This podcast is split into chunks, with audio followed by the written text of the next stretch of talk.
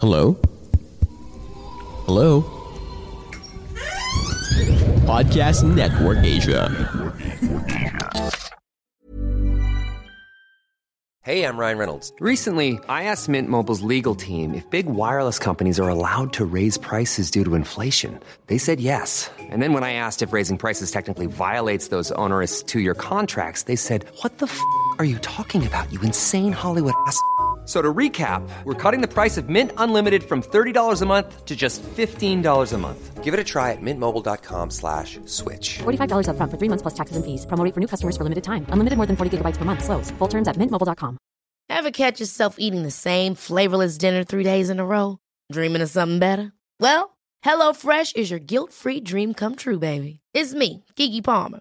Let's wake up those taste buds with hot, juicy pecan crusted chicken or garlic butter shrimp scampi. Mm. Hello Fresh. Stop dreaming of all the delicious possibilities and dig in at HelloFresh.com. Let's get this dinner party started.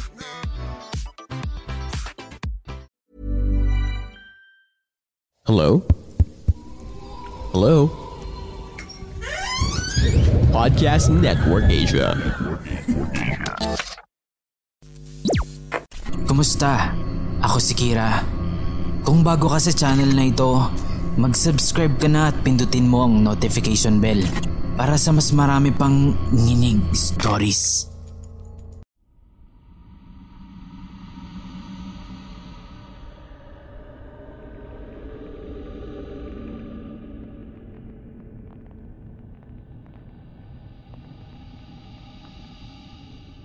Magandang gabi po, Boss Kira. Isa po ako sa mga kilala nyo.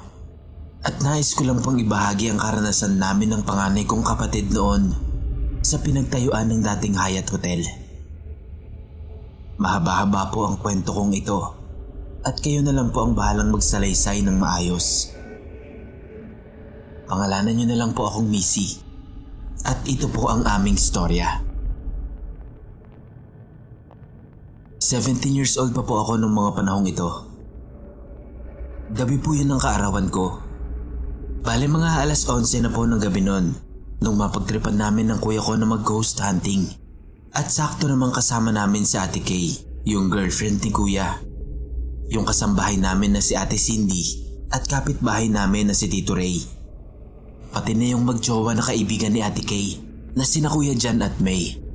Mga hindi po nila tunay na pangalan yan. Si Ate Kay at Ate May po ay parehong bukas daw ang third eye. Kaya naisip kong magiging exciting ito. Napagdesisyonan po namin na lakarin na lang papunta doon para mas maging exciting. Total malapit lang naman po ang Hyatt Hotel kung nasaan kami nung mga oras na yon. At saka siguradong mas exciting talaga yon kapag naglakad kami sa medyo madilim na gabi papunta sa isang lugar na nakakatakot hindi ko po alam kung saan talaga yung mismong lugar. Kaya naman sumusunod lang ako sa kanila kasi sila yung nakakaalam ng lugar. Pagdating namin sa harap ng gate, pinag-iisipan namin kung sino-sino ang mga papasok o yung mga gustong sumama sa loob. Pero napagpasyahan namin na lahat na lang kami ay pumasok sa loob. Parang isang makeshift gate na gawa sa alambre ang nagsilbing gate na nakita namin. Doon lang siya mismo sa may sidewalk, sa mismong daan ng mga sasakyan. Malakas ang loob namin nun kasi wala namang nakalagay na no trespassing o no entry sign doon. Wala ring guard sa may papasok, kaya tinuloy na naming buksan ang gate. Inisip ko pa nga noon na baka bawal pumasok. Baka may magalit sa amin, pero itinuloy pa rin namin. Pagpasok namin ay nakita namin na isa lang itong bakanting lote na may matataas at makakapal na talahib. Malawak ang bakanting lote na ito na may mga ilan puno sa di kalayuan. Pag tumingala ka, kitang-kita mo ang mga bituin sa langit. Pero napakadilim ng paligid. At para nararamdaman ko na parang may mga nakatingin sa amin. Idagdag mo pa na napakabigat ng pakiramdam sa loob. Isa pang napansin ko, eh napakalakas ng hangin doon na parabang may benteng ventilador ang nakatutok sa amin. Nakakapit ako noon sa braso ni Cindy at para kaming kambal tuko kasi kapit na kapit din siya sa akin. Yung ibang kasama namin, unti-unting naglakad papalayo. Yung kuya ko ay nagtatakbo palayo habang yung iba ay unti-unting papalayo na rin sa amin. Kami ni Ate Cindy yung pinakahuling pumasok noon at dahan-dahan lang kaming naglakad papasok dahil nga natatakot kami. Napansin ko rin na sa isang banda doon ay merong isang maliit na kubo na sa tingin ko ay guardhouse. May ilaw naman yun pero hindi ko alam kung may tao doon sa loob. Pero kung meron man, wala namang sumasaway sa amin. Nagtanong ako sa kanila kung ano bang ginagawa namin doon. Kung bakit ba kami nandun sa lugar na yon. Maya-maya, biglang sumigaw si Ate May. Binalaan niya kami at ang sabi niya ay huwag daw kaming masyadong lalayo. Dahil baka daw sumunod sila sa amin. Eh matigas ang ulo ng kuya ko. Hindi siya nakinig. Malakas ang trip niya. Pero yung iba hindi na rin lumayo. Doon na kami nagpasya ni Ate Cindy na lumabas na lang kami. Doon na lang namin sila hihintayin kasi parehas nga kaming natatakot doon. Siguro nasa mga lima o sampung minuto lang ang inilagi namin sa loob. Kami kasi yung pinakamalapit sa gate kaya madali lang kaming nakalabas. At pagkalabas namin, napansin ko na gumaan kaagad yung pakiramdam namin. Pagkalabas na pagkalabas pa lang namin sa kalsada, nakahinga na kami ng maluwag nun. At kahit bihira na lang ang dumadaan na sasakyan nun, mas kampante kami. Kasi kahit papaano, eh meron pa rin ibang tao na dumadaan.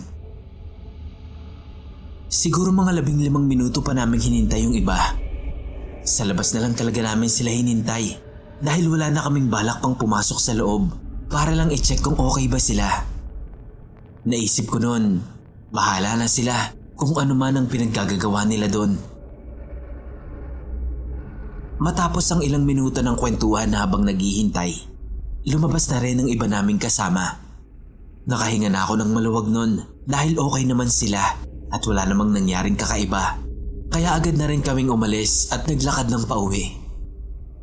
Nagkanya-kanya na kami ng uwi ng gabing yun para na rin diretsyong makapagpahinga na pagka-uwi ng bahay.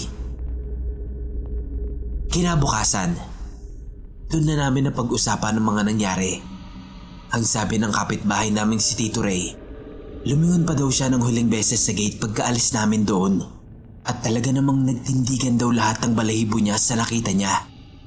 Dahil paglingon niya raw, may nakita siyang dalawang bata. Isang babae at isang lalaki na nakatayo at nakahawak sa gate at nakatingin sa amin habang naglalakad kaming palayo. Yung itsura daw ng mga taong nakita niya ay yung parang itsura ng mga taong nakahawak sa rehas ng selda na gustong magsilabas. Sabi naman ni Ate Kay, nung naglalakad daw kami paalis sa lugar na yon, may dalawang bata daw na sumusunod sa amin habang naglalakad kami.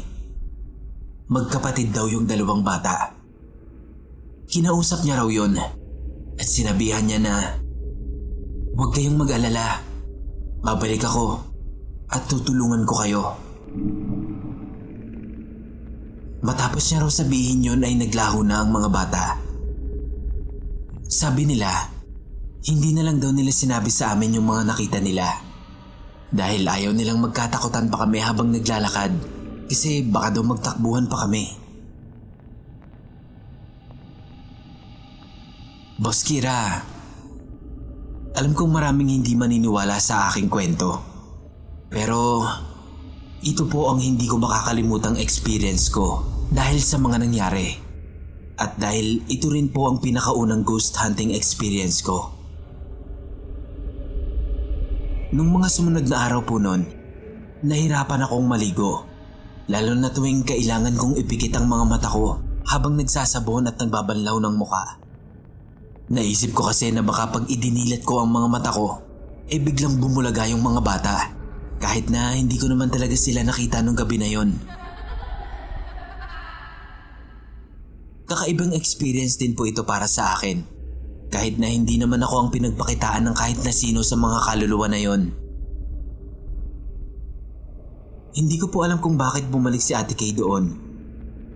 Siguro ay dahil yun doon sa pangakong binitawan niya sa dalawang bata na sinabihan niyang babalik siya upang tulungan yung mga kaluluwang nandoon. Hindi ko po alam kung paano niyang gagawin yon. Pero siguro nga, may mga naiwan pa rin kaluluwa doon hanggang ngayon na hindi matahimik. Ipinagpapasalamat ko rin na hindi sila nagpakita sa akin. Mabuti na lang at hindi malakas ang pakaramdam ko sa mga ganyang bagay. Kahit po sa ilang beses kong pagstay sa teacher's camp, ay wala po talaga akong nararamdaman na kakaiba. Nagpapasalamat ako na at peace ako at gano'n na lang. Hanggang dito na lang po ang kwento ko. Muli po, maraming salamat po sa pagbasa ng aking kwento. Pagpasensyahan nyo na po kung medyo gulo-gulo at paikot-ikot ang kwento ko. Sana ay naintindihan nyo pa rin po.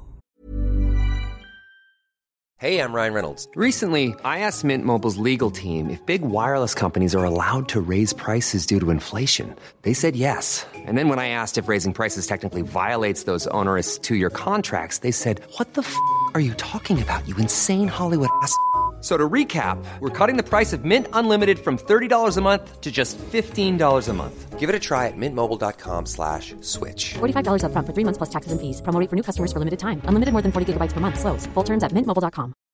How would you like to look five years younger? In a clinical study, people that had volume added with Juvederm Voluma XC in the cheeks perceived themselves as looking five years younger at six months after treatment. Look younger, feel like you. Add volume for lift and contour in the cheeks with Juvederm Voluma XC. Reverse signs of aging by adding volume to smooth laugh lines with Juvederm Volure XC. For important safety information and to find a licensed specialist, visit juvederm.com. That's J U V E D E R M.com. Not for people with severe allergic reactions, allergies to lidocaine, or the proteins used in Juvederm. Common side effects include injection site redness, swelling, pain, tenderness, firmness, lumps, bumps, bruising, discoloration, or itching. There's a risk of unintentional injection into a blood vessel, which can cause vision abnormalities, blindness, stroke, temporary scabs, or scarring. Talk to a licensed specialist to find out if it's right for you. Salamat.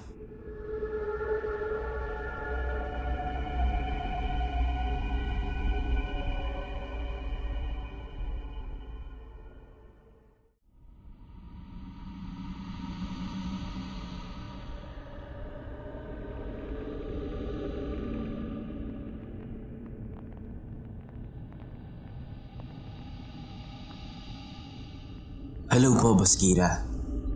Ako po si Katrina. Medyo bagong listener pa lang po ako sa channel nyo.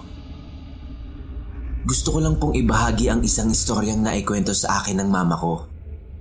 Bale, nakikinig din po kasi si mama sa mga stories nyo. Kaya naman naging interesado siya na magbahagi rin ng kwento.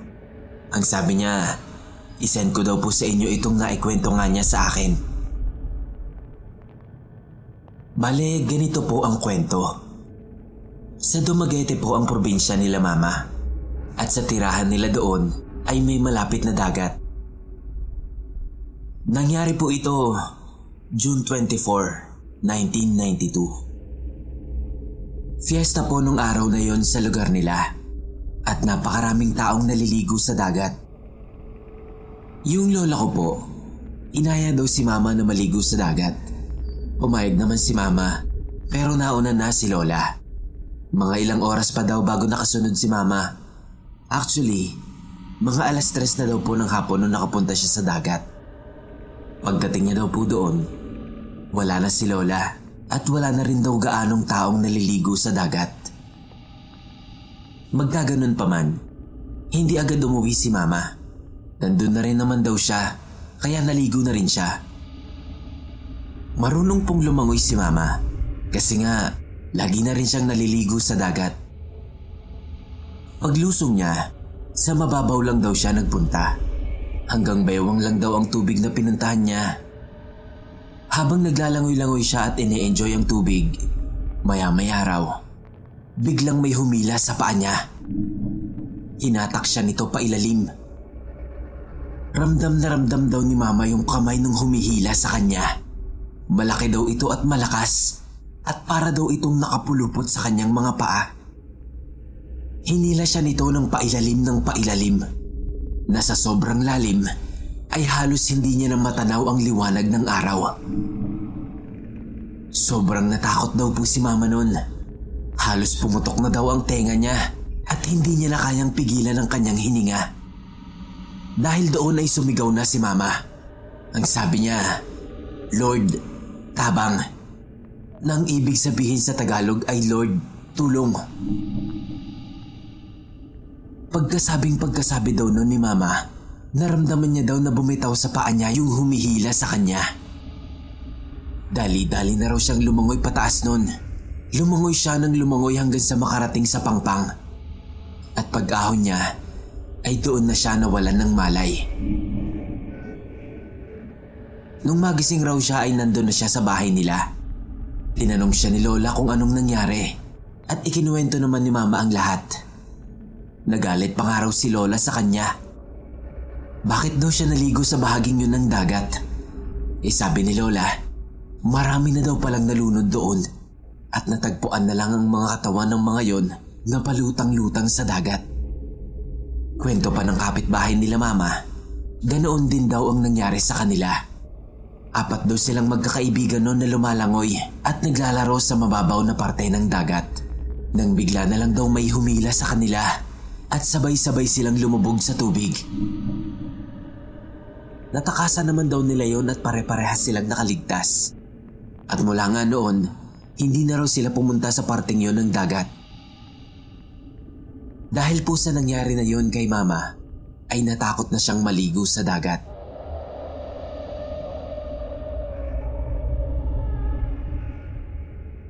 Hanggang dito na lang po muna, Boss Kira. Marami pa pong na-experience si Mama. Hindi lang po ito. Ikukwento ko na lang po next time at sana po ay mabasa niyo ito. Salamat.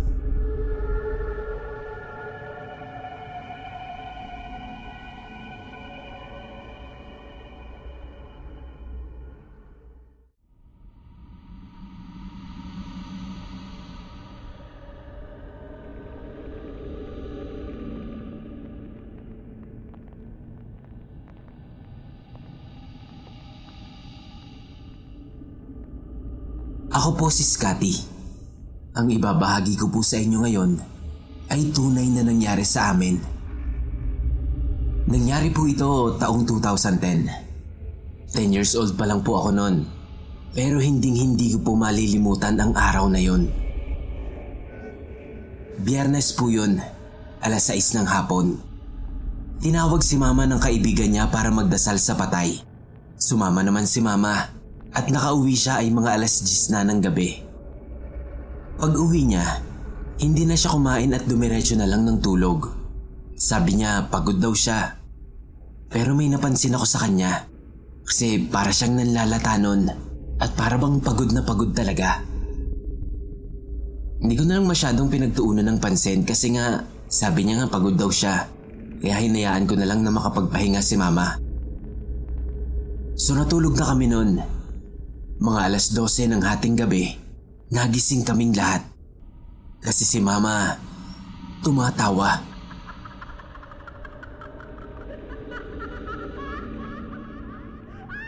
Si ate ang unang nagising noon. Narinig niya nga na tumatawa si mama. Kaya ginising niya rin kaming lahat. Balilima po kaming lahat noon sa bahay. So eto na nga, paggising namin, narinig nga namin yung nakakapangilabot na tawa ni mama. Pagtingin namin sa kanya, nakatuwad si mama.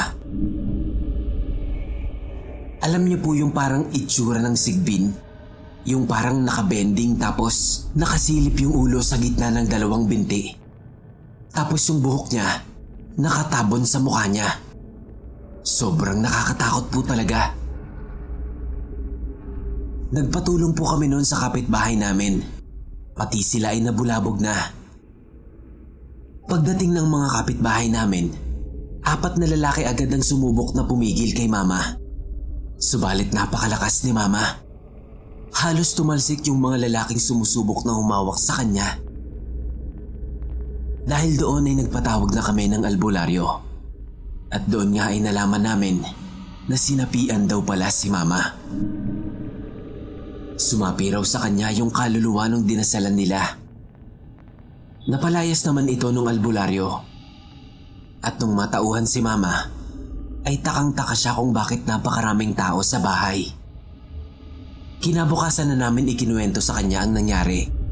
Pinagpahinga na lang muna namin siya at buong magdamag namin siyang binantayan.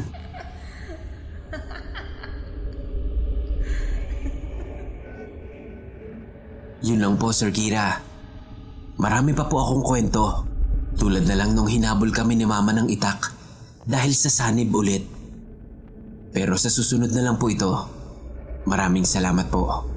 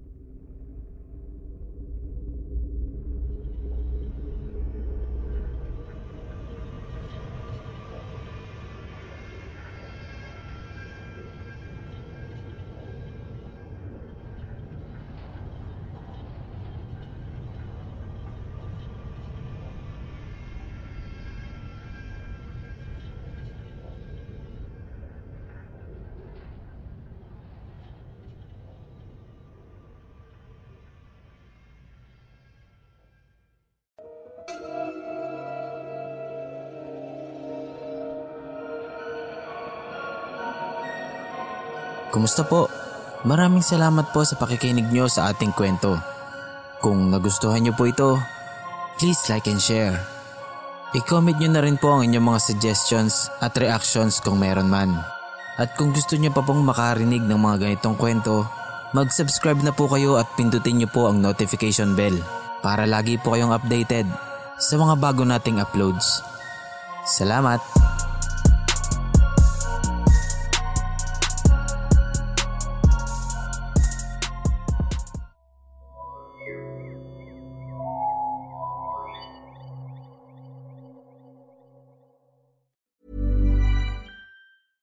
Ever catch yourself eating the same flavorless dinner three days in a row? Dreaming of something better? Well, HelloFresh is your guilt free dream come true, baby. It's me, Kiki Palmer.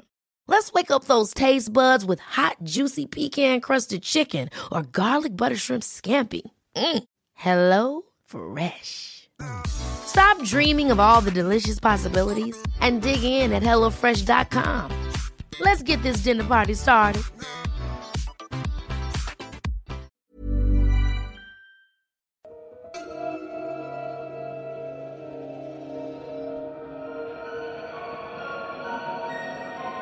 Kumusta po? Maraming salamat po sa pakikinig nyo sa ating kwento. Kung nagustuhan nyo po ito, please like and share. I-comment nyo na rin po ang inyong mga suggestions at reactions kung meron man. At kung gusto nyo pa pong makarinig ng mga ganitong kwento, mag-subscribe na po kayo at pindutin nyo po ang notification bell para lagi po kayong updated sa mga bago nating uploads. Salamat!